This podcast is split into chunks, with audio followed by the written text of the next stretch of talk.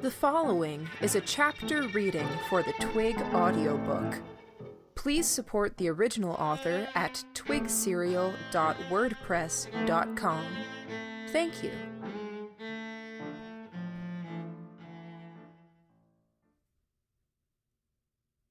Chapter 8 This was, like the rattle of the doorknob, the kind of situation that demanded a coordinated response. When the doorknob had rattled, it had been Mary and Gordon who'd stepped forward. This was a different sort of rattle. Helen, Gordon, and I were on point. Well, Gordon was always on point. There weren't many active, immediate situations where he was bad. Much like how there weren't many situations where Jamie and Lillian were really supposed to step up and take charge. Hi, Helen said, cheery. Fray's stitched alone wasn't the biggest problem. Her stitched being in the company of other women and monsters made for something more complicated. What are you doing here? Fray's stitched asked, looking confused and mildly alarmed. Out of the mouths of babes and sucklings, I thought. A cleverer person could be invited to dance, words playing off of words, and the bystanders kept forever in the dark. The Stitched wasn't so nuanced, and she'd chosen the single hardest question to answer directly. We're taking a look at the school, Helen said, matching the Stitched girl in tone. It's so pretty. She wasn't lying, but even ignoring that part, it sounded so genuine I almost believed her. The problem was that it left things open. It gave the stitched girl a moment to think. Careful, I said abruptly. The tray, don't drop it. She startled a little, looking down at the tray. I don't ever drop things. I'm careful, she said, voice firm. She hadn't been close to dropping it but she'd had to check. Gordon seemed to sense what I was doing. How is Genevieve doing? Oh, um, the stitched said. A furrow appeared between her eyebrows. She's happy, and she's working. She's with Claire right now. We were going to go see Lady Claire, one of the girls said. Yes, I said. Then I took a risk. We were too. You know Miss Fray? One of the girls in the group cut in. Hadn't expected that. It was rude, sudden, and it didn't fit into the flow of conversation. We do, Helen said. Again, she was leaving things open ended, letting the other person decide the next part of the conversation. I had to have a talk with her about it, a casualty of Helen being largely reactive in nature. How? another girl asked. Was her tone accusatory? I wanted to defer to the other lambs and let them control the flow of the conversation while I took a second to think, but I was worried we were one mistake away from trouble. Something about the collective tone and body language. She recommended the school to us, I said, off the top of my head. It tied things back to the backstory we'd already discussed. To you? was the arch reply to a boy? We weren't supposed to say, Sid, Gordon admonished me. I flinched, but I did catch a glimpse of confusion on the girls' faces. This was a cutthroat school, one where it was every student for themselves. Why then did they look at each other for confirmation or feedback? A tight knit group centered around Fray? Or were they a tight knit group rallying against Fray? Either way, I had a plan of attack now. Do you think she's going to be angry at us? Gordon paused, not sure how to respond. My mistake. I'm miffed at you, the stitched girl called out. Giving her an opening to say something was another mistake. You know her best, Helen said, covering and diverting focus. It wasn't much, but it was something. I nodded. I guess. She'll be mad, but she won't show it. She's better than that. What are you talking about? one of the girls asked. I can't say, I said. I was sure to say it too quickly, pausing awkwardly, feigning discomfort in the moment of silence that followed. Miss Genevieve is nice, Wendy said. You're not making sense. If these girls liked Fray, we had to counteract that impression. If they disliked her, then I needed to play that up. That's not a word I've heard people use to describe her, I said. With that, two of the girls broke away from the group, their monsters following. Um, the stitched girl said, looking at them bewildered. It's okay, Wendy, one of the girls that had stayed behind said, interrupting her. Shift the bias of the conversation. Recognizing that Stitched tended to be slower to react or adjust in the same way Jamie was, I could override her, build up a story, and turn these girls into a weapon we could use against Fray. It's very much not okay. That one threw a knife at my head, Wendy said, pointing at Mary. Be safe. They're dangerous. That brought everything to a screeching halt. She was a little faster on the uptake than most then. Had to stop making assumptions where Fray was involved, even tangentially. Wendy, I said, we're not dangerous. You're mistaken. We've talked about this, Lillian said, piping up. You have residual memories. What you're remembering isn't Martha, but someone very similar to Martha from before. Clever Lillian. Every Stitched spent some time being trained and checked for residual memories and tics before they were cleared for their duties. Lillian was helping to build something of a narrative, and she was helping to direct the conversation. In the right direction, no less. No, she said, stubborn. We haven't talked about it, and that isn't one of my memories. Miss Genevieve had me running all over to try and watch you, and she said to be careful.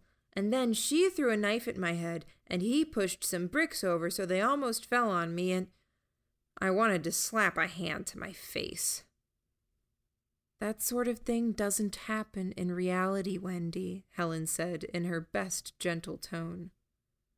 It does, and it did. I mused. We need to move this conversation to the right destination, even if we have this anchor holding us back and threatening to sink us.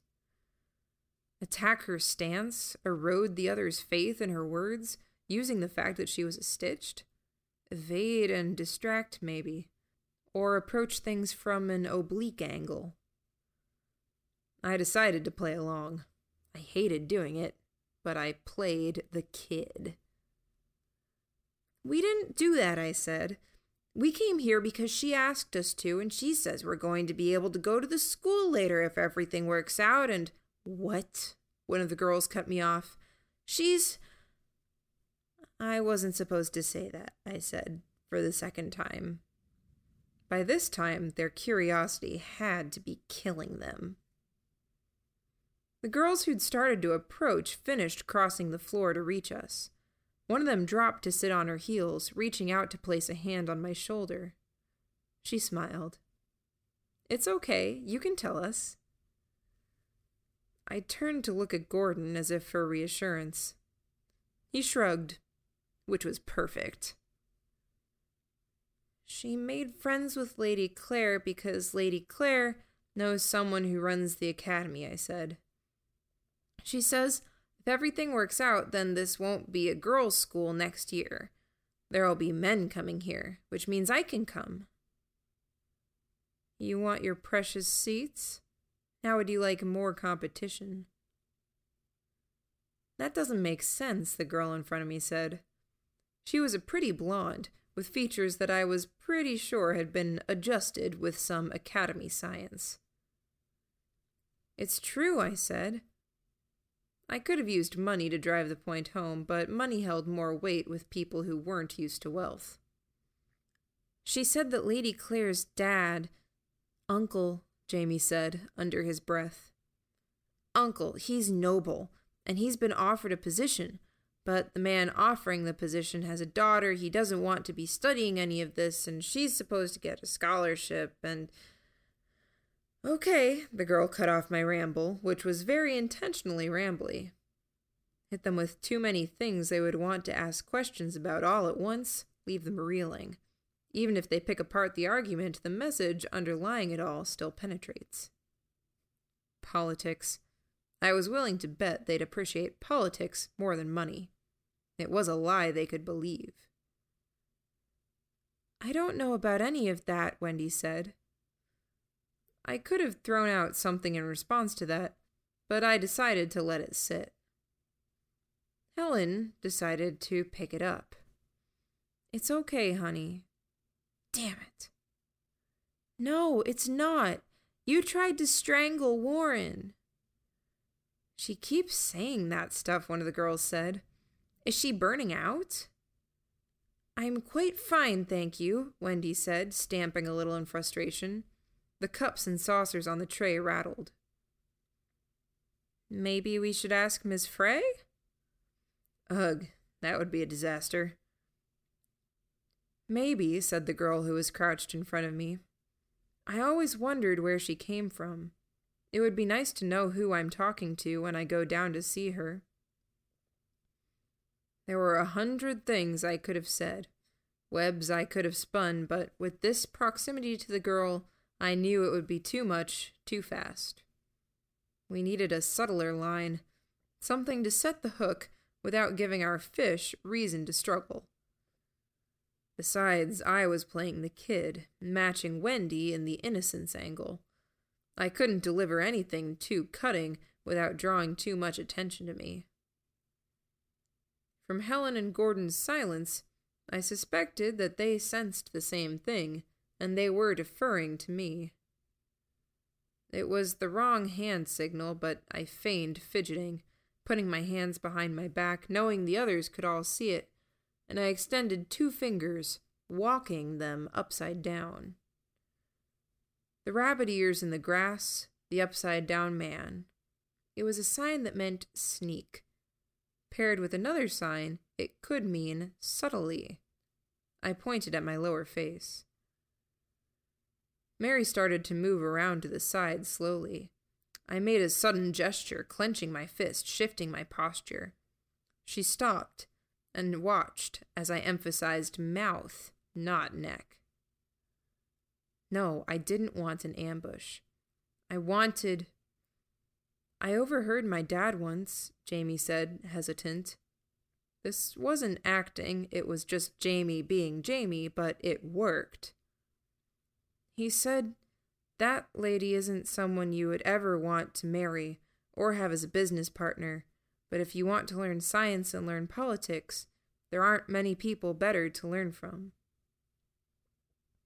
Is that so? the girl in front of me asked, her voice soft. Jamie, I could kiss you right now. He could be slow, but he was the furthest thing from stupid. He understood how I thought. All he needed sometimes was the time to get caught up and connect the dots. When he got that, then he could be devastating. With those words, he'd poisoned the waters. So long as we maintained some semblance of cover, all future interactions between these girls and Fray would be colored by distrust and concern about being manipulated. We're supposed to learn from her this coming spring, I said. Our parents all arranged it. She's Lady Claire's tutor, the other girl who'd approached us said. Uh, yeah, I said. I guess we'll be her students too? Take the bait. Take the bait. Here? the girl in front of me asked. In Radham, I said, firmly enough to leave no doubt. She reached out, and her monster, a man with armor crusted skin, extended a hand for her to hold on to as she straightened, standing. It doesn't make sense, does it? How could she be a proper tutor for Lady Claire here and a tutor for us there? Something doesn't add up, and you've already suggested you're suspicious of her. You were vaguely hostile and almost predatory when you sussed out a connection to her, which suggests you don't like her. You're willing to believe the worst. She's selling out the school, making it co ed. She's selling you all out, all in the name of politics. To top it all off, she's manipulating Lady Claire to make it happen. This was the story we'd spun out. I'm very eager to talk to this woman now, the blonde girl who'd talked to me said, her back to us. She approached the stairs. Only thing that doesn't add up is this stitched girl. I add up, Wendy said, indignant. Your story doesn't. Oh, I thought you meant arithmetics.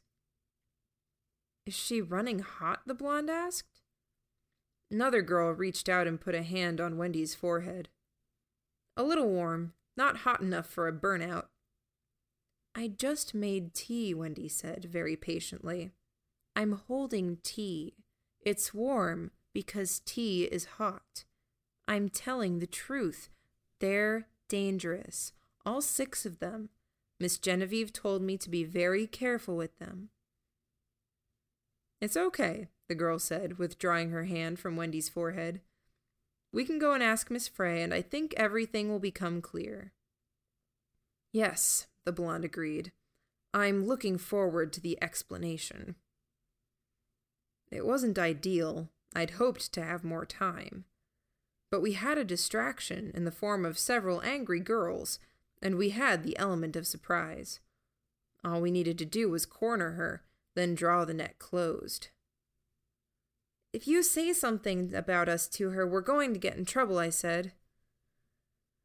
The blonde turned her attention briefly to me. I liked the look of deep seated concern on her face, as if I'd struck a blow to the core of her being, shaking her confidence. This was someone proud, good at what she did, and with my lies, she was no longer sure that she knew what the future had in store for her. I'll be discreet, she said. A lie, practically to my face. She didn't care. The motivation that drove her now was stopping Fray and securing her future once again. Thank you, I said, pretending to accept the lie. I moved closer to the stairs as they started to gather, ready to move on Fray as a group. I wondered if they'd be direct or subtle about it at all. I couldn't tell from the body language or the murmured words they were exchanging. The blonde one looked so much angrier. She didn't stride forward, she stalked, her pet with its armored skin a step behind. Conventional wisdom was that a lie was best kept simple. Less conventional wisdom was that a lie could be trumped by a more complex one. The lambs and I were close. My eyes were on Wendy, Fray's stitched girl. She was confused, and she kept trying to talk, and nobody was listening. I almost felt bad. The group turned and moved as a unit, heading downstairs to where Genevieve Fray and Lady Claire supposedly were. Like Jamie was so prone to be, the stitched girl found herself a step behind. I lurched forward, hurrying as she moved around the railing to head downstairs. Pushing her down would be crude, but getting in her way. She stumbled a little, the cups and saucers clattering once again. Excuse me, she said. It's already getting cold. I'm in a hurry. Sorry, I said. Let me get out of your way. I faked right, then moved left. She stumbled again, then stamped a foot, clearly frustrated. At the base of the stairs, one of the girls called up, Wendy, are you coming? And Sid, was it? Yes, Wendy called back. She shot me a glare. Excuse me, I need to serve the tea, and I need to tell Miss Genevieve that you said things that weren't true. It's okay, Mary said, catching me off guard by speaking up. Sid, it's okay. I frowned, but I saw her smile. I stepped out of Wendy's way, freeing her to go down the stairs. She took one step, then jerked to a halt. Tea slopped out of the cups. Um, the stitched girl said. She tried to turn around, then stopped again. Um. Mary had tied her hand to the railing. She looked at me, very clearly frustrated, and maybe a little lost at this point. Would you please take the tray? I shook my head. She tried to put it on the railing, balancing it, then gave up taking hold of it again. Several times she tried to move and found herself caught firm. All she had to do was throw the tray, but as she'd proudly told us, she didn't drop trays. Um, she said, looking more distressed. Gordon reached out, putting a hand on her arm. It's okay. I can't move, she said, her voice small. She sounded like she had regressed in age. It's okay, he said again. I know. Just wait. Things will be okay. You have to be patient. She tried to move again, then stopped short. She went still, shoulders drawn in. We're not going to hurt you, Gordon said. Stay here. We'll get you help, okay? She nodded. But the tea is going to get cold. I started down the stairs, several of the others with me. Only Gordon hung back, consoling the stitched girl. You have the teapot, don't you? Gordon asked. They like second cups after the first is done? One tea bag, she said, so it isn't too strong when it's time for the second cup. Good remembering, he said. Do you drink tea?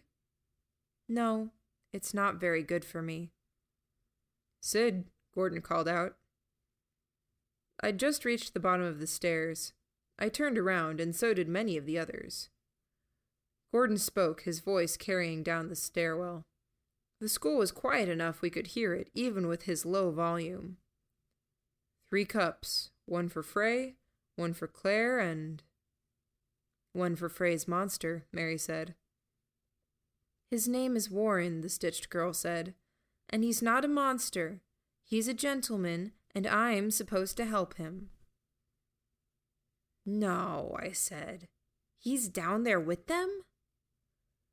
Nobody responded. We were already moving on. Gordon took the steps two at a time, leaving the stitched girl behind. We had a problem. Fray's man was a monster the rest of the gang hadn't been able to take down in a square fight.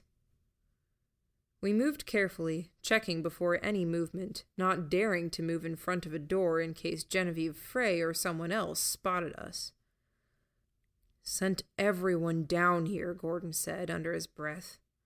Why? Couldn't you have sent them away? It was a gamble, I said. Yes, I could have sent them elsewhere, but it wouldn't have been easy. They were already heading down there. It was the place to go for answers and they definitely wanted some with Wendy back there drawing a connection and raising big questions. Hmm, he said. Hoped her monster would be off on an errand, trying to deal with us or getting maintenance or something. Sure things are better than gambles, sigh, he said under his breath. Better to step away and find a more concrete avenue of attack. Keep it simple. It was. That was as simple as I do. I considered everything, and it made the most sense. Put her on her heels, pressure her, find an opportunity to strike when she isn't expecting us. Well, let's hope it happens, he said. And he said it in a way that made it sound like I'd failed somehow. Jerk. He'd just been talking to me about how the group needed to work together. We creeped forward, and in the midst of it, I felt Mary bump my arm with her elbow. She didn't do or say anything, but we moved forward as a pair, arms touching. Solidarity. When we drew closer to the end of the hall, we heard voices along with the sound of rushing water. She's conning you, Claire. Can't you understand that? She's saving me. She's a fantastic teacher. She's lying to you. Or are you saying she hasn't contrived to meet your dad? Contrived is the wrong word, and it's true, Fray said. There was a moment of shocked silence. It's not like you've been led to believe. Dame Cicely's academy isn't anything I'm after, and I don't know anything about it wanting to allow men in. Don't know anything? I don't believe you. I did approach Lady Claire as a means to an end, but that was temporary. I became her friend in a genuine way. A pause. I was sure that if I looked, I could see Fray putting on a show. You became her so called friend, and you're leaving, just like that. I.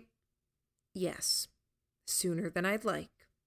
But that's not entirely a bad thing, Joan. I know you have great admiration, a brief but meaningful pause, for Lady Claire. I would be delighted to invite you into one of our study sessions so you could take over for me when I'm done. I. What were your ulterior motives, Genevieve? Ah, that. It's complicated. What to do? We had her cornered. She was busy defending herself. But she also had her pet in there with her a brute of a man with keen enough instincts to stay ahead of the rest of the lambs. Mary was next to me, back pressed to the wall, much as mine was. I reached over and I tapped the side of her leg, touching the blade that her skirt hid. I touched my throat, then jerked a thumb in the direction of the room. She made a so so gesture. Not confident? I stepped away from the wall, pulling on her sleeve, swapping positions with her, and gestured for her to wait. Better if she was closer to the door, in case something happened. I wanted access, Fray said. Something I've been lacking since I lost the Academy's favor. That's why I first approached Lady Claire. The nobility and upper class offer that access. I thought I could play the game, work my way to a secure position. But I've always had a weakness for people. I'm bad at reducing them to simple numbers or abstracts. I get too close to them, friend or foe. I hope I'm a friend, someone said. Lady Claire, most likely. Most definitely, Fray said. Nothing suggested she was lying, prompting me to wonder what did you want access for? Or two. I almost believe you, said the blonde. Joan, if I was guessing right. Those children you've worked with. My heart sank. I saw Mary tense, a throwing knife in hand. More people I've gotten close to, or they've gotten too close to me, Fray said. I think they're upset with me. They're distorting the truth. I don't know if they realize how much they're doing it. Isn't that right, Sylvester? My blood ran cold. Sylvester? Lady Claire asked. One of the children. I'd lay good money on the fact that he's out in the hallway listening. Messy black hair, small, sharp eyes. He was called Sid by one of the others. A fake name. Says the fugitive from the crown, I called out. You used your real name? I lose track if I lie, she said. I'm no good at that. Fugitive? This from one of the young women. She sounded alarmed. I didn't like flying blind. I put a hand on Mary's shoulder, then stepped out into the doorway.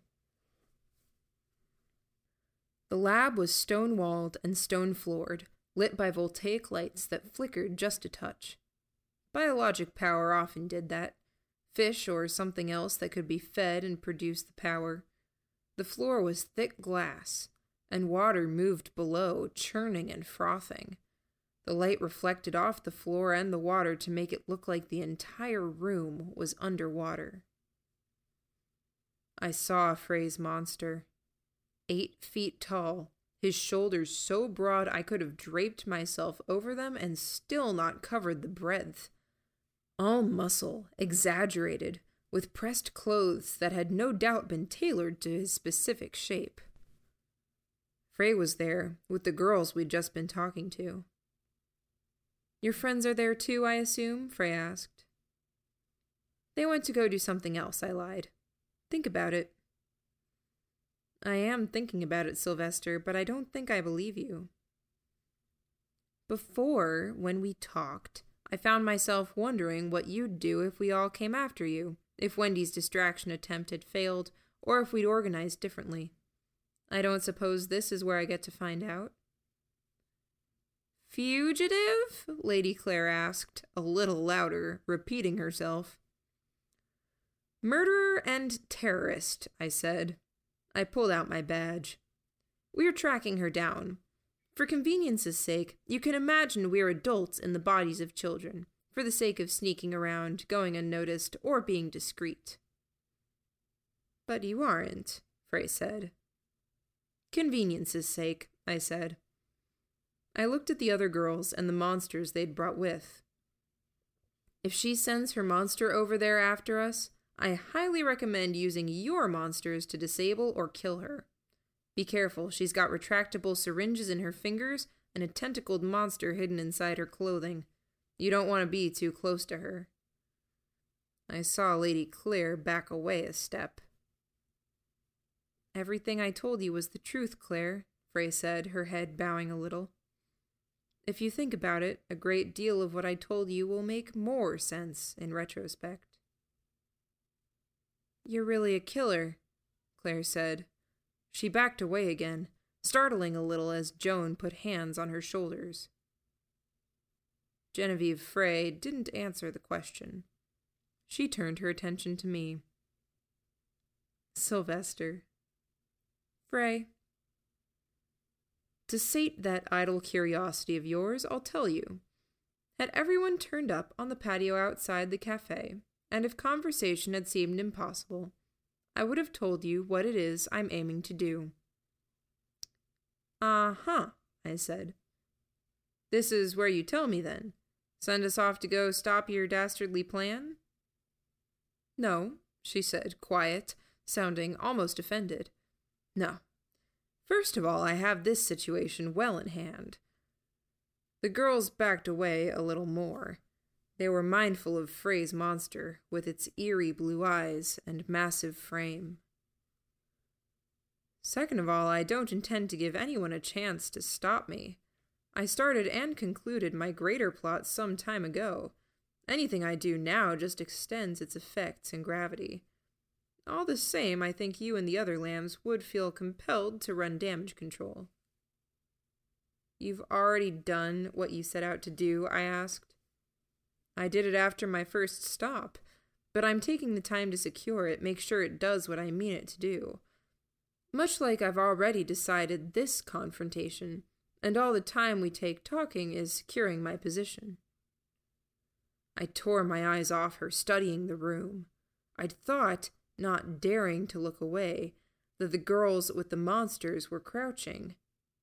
But they were sagging. Gas, or some concoction, or something. She and I were resistant to it by virtue of the Wyvern formula, and she'd treated her creature too. The rest weren't so lucky. Without the monsters to threaten her, there was nothing to stop the monster with the blue eyes. Warren, Fray said, sounding genuinely disappointed. Go.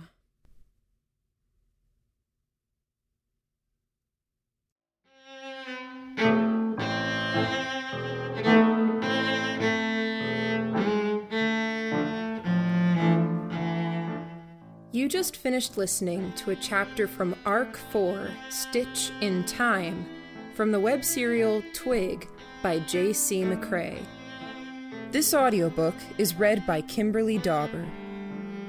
If you enjoyed this reading, you can download or listen to all chapters directly on our site at audiotwig.dauber.kim, or you can find us on your favorite podcatcher under Twig Audiobook.